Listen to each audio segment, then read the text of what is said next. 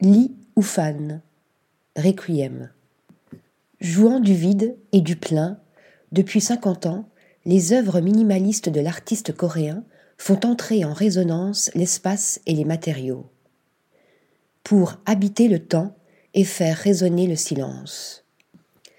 Après les jardins de Versailles en 2014, voici la fascinante nécropole des Alicants d'Arles, investie par le maître qui, à 85 ans, a choisi d'y composer un requiem. Accompagnant les sarcophages alignés à l'entrée de cette cité des morts, l'élégante austérité des relatum de l'artiste prend ainsi un tour funèbre.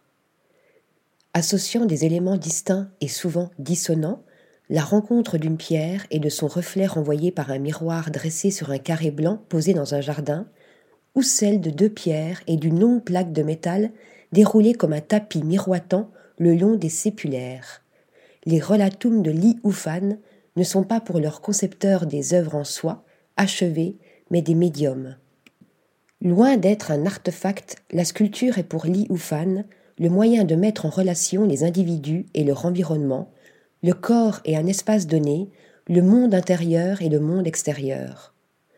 Pour ce grand maître du vide, cofondateur du mouvement Mono A, l'école des choses, à Tokyo en 1969, qui prône l'effacement de l'artiste, l'intervention minimale dans l'utilisation de matériaux bruts, cette discipline artistique consiste à créer un espace poétique destiné à susciter une émotion esthétique par le jeu des oppositions, un art de la résonance propre à révéler le silence et le vide des espaces inoccupés.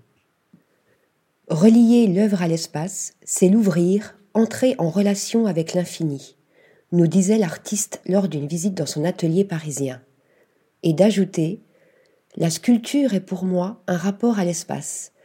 Je cherche à ouvrir un dialogue avec la nature, à créer une rencontre entre les éléments et le spectateur. La sculpture, c'est habiter l'espace et plus encore, faire s'interpénétrer l'espace et la matière laisser le vide habiter l'œuvre afin que nous l'habitions. À l'instar de Fontana, qui, en déchirant la toile, a introduit la notion d'infini dans le tableau, Li Ufan fait ainsi du vide le lieu de tous les possibles, un espace en tension né des décalages et des correspondances entre les matériaux et les lieux, offert à notre imagination stimulée par cette ambivalence entre l'apparition et la disparition, entre la présence et l'absence. Article rédigé par Stéphanie Dulou.